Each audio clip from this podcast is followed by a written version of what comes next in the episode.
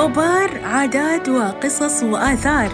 راح تعرفونها معي أنا أروى الفرج كل اثنين في الساعة السابعة مساء.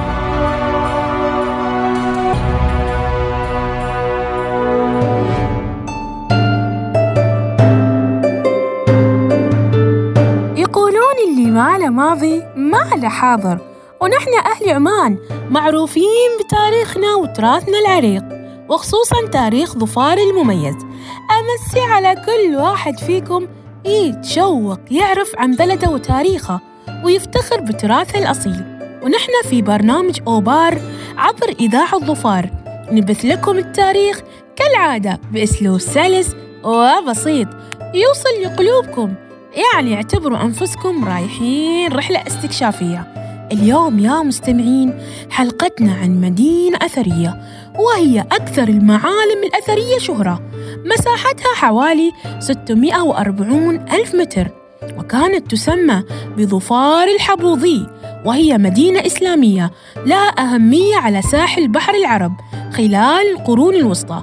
وغير كذا تم إدراج آثارها ضمن سجل التراث العالمي في عام 2000 أكيد تريدوا تعرفوا إيش هذه المدينة. مدينتنا اليوم هي مدينة البليد الأثرية.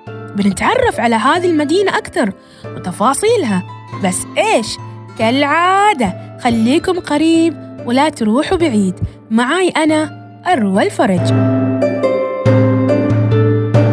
طبعا كثير من سكان ظفار أو الزائرين المنطقة يعرفوا موقع البليد وأكيد البعض يتساءل يا ترى يا أروى إيش الجديد اللي بتخبرينا عن هالموقع؟ وليش اخترتي هالحلقة عنه بالذات؟ خلوني أخبركم. طبعا موقع البليد. يا أحلى مستمعين هو مو مجرد أثر سياحي وبس. هذه المدينة من أهم المواقع الأثرية ولها مكانة مميزة على مدى التاريخ ورغم اندثارها خلال الأزمنة الطويلة لكن هناك جهود بذلت لتحويل هالمنطقة إلى قبلة السياح الزائرين لمحافظة ظفار على العموم طبعا هي المنطقة الواقعة ما بين منطقة الحافة ومنطقة الدهاريز. يعود تاريخ تأسيسها إلى الدولة الحبوظية التي قامت في ظفار في القرن الثالث عشر الميلادي وتذكر المراجع التاريخية أن أحمد بن محمد الحبوظي بنى البليد سنة 1221 ولذلك تسمى بظفار الحبوظي. إنزين لحظة يا أروى من هو أحمد الحبوظي أصلاً؟ أحمد الحبوظي أو أحمد بن محمد الحبوظي. يا مستمعين هو ثاني حكام الدولة الحبوظية في ظفار بعد أبيه وحكم ظفار في سنة 620 هجرياً. وطبعا مدينة البليد كانت مركز تجاري وثقافي في ذلك الزمن كما أنه وصف كل من الرحالة الكبار ماركو بولو وابن بطوطة مدينة البليد على أنها أكثر المدن ازدهاراً. وتعتبر كواحدة من أكبر الموانئ الرئيسية على المحيط الهندي مما جعلها مركزا تجاريا مزدهرا لتصدير اللبان إلى الصين وروما وشرق أفريقيا. وقد تم اكتشاف هذا الموقع وتصويره لأول مرة في عام 1930 من قبل بتران توماس بينما بدأت التنقيبات الأثرية فيه للمرة الأولى في عام 1952 من قبل البعثة الأمريكية زين وش اكتشفوا؟ تم اكتشاف بقايا بيوت ومباني قديمة بموقع البليد مثل الجامع الكبير وهو من أهم المباني في الموقع ويضم نحو 144 عموداً تشكل 13 صفاً من الأعمدة موازية لجدار القبلة معظمها ثمانية الأضلاع ويتوسطها مساحة غير مسقوفة. كما تم الكشف أيضا عن مجموعة من المساجد الصغيرة ودور للسكن وكذلك حصن البليد الذي هو مقر الحاكم ومركز السلطة في المدينة ويقع شمال المسجد الكبير. وتم الكشف أيضا عن بعض أجزاء أبراج الحصن ومداخله ويحيط بالمدينة خندق مائي وهو الخور طبعاً.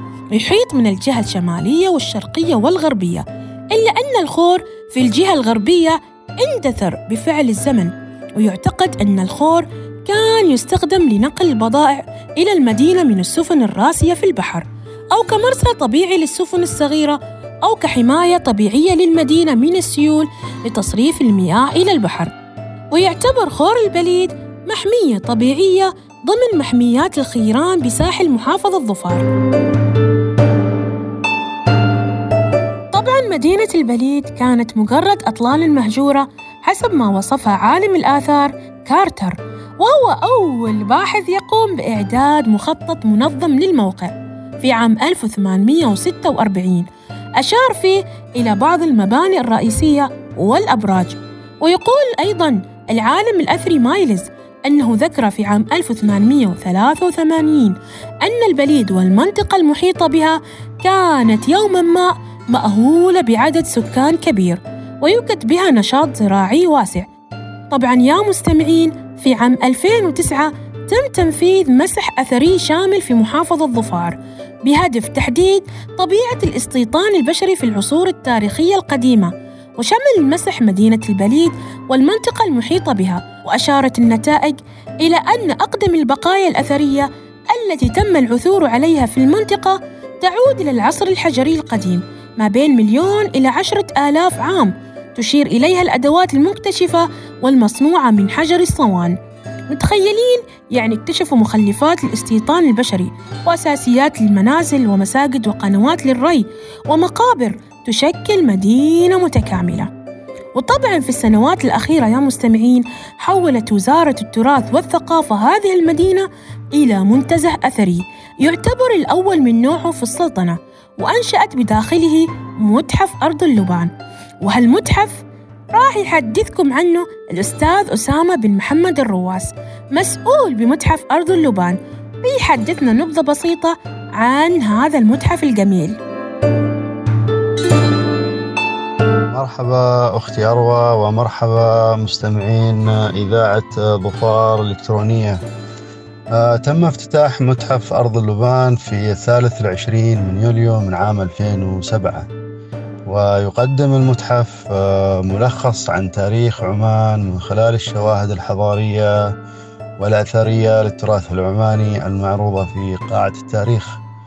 وتظهر محتويات القاع البحرية مفردات البيئة البحرية ومهارة عمليات الإبحار والإتقان في صناعة السفن ومفاصل تاريخية هامة عن علاقة عمان بالبحر.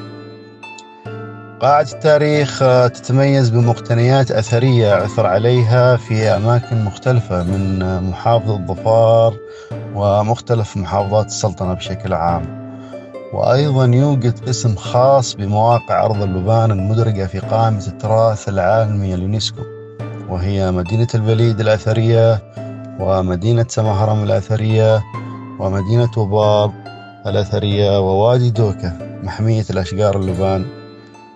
وأيضا هناك قاعة ثانوية وهي قاعة الوسائط المتعددة. تعرض أفلام وثائقية عن التراث العماني بمختلف أنواعه والبيئة والمناسبات الوطنية. بالمناسبة زوار متحف أرض اللبان آه، أكثر من 98 ألف في عام 2019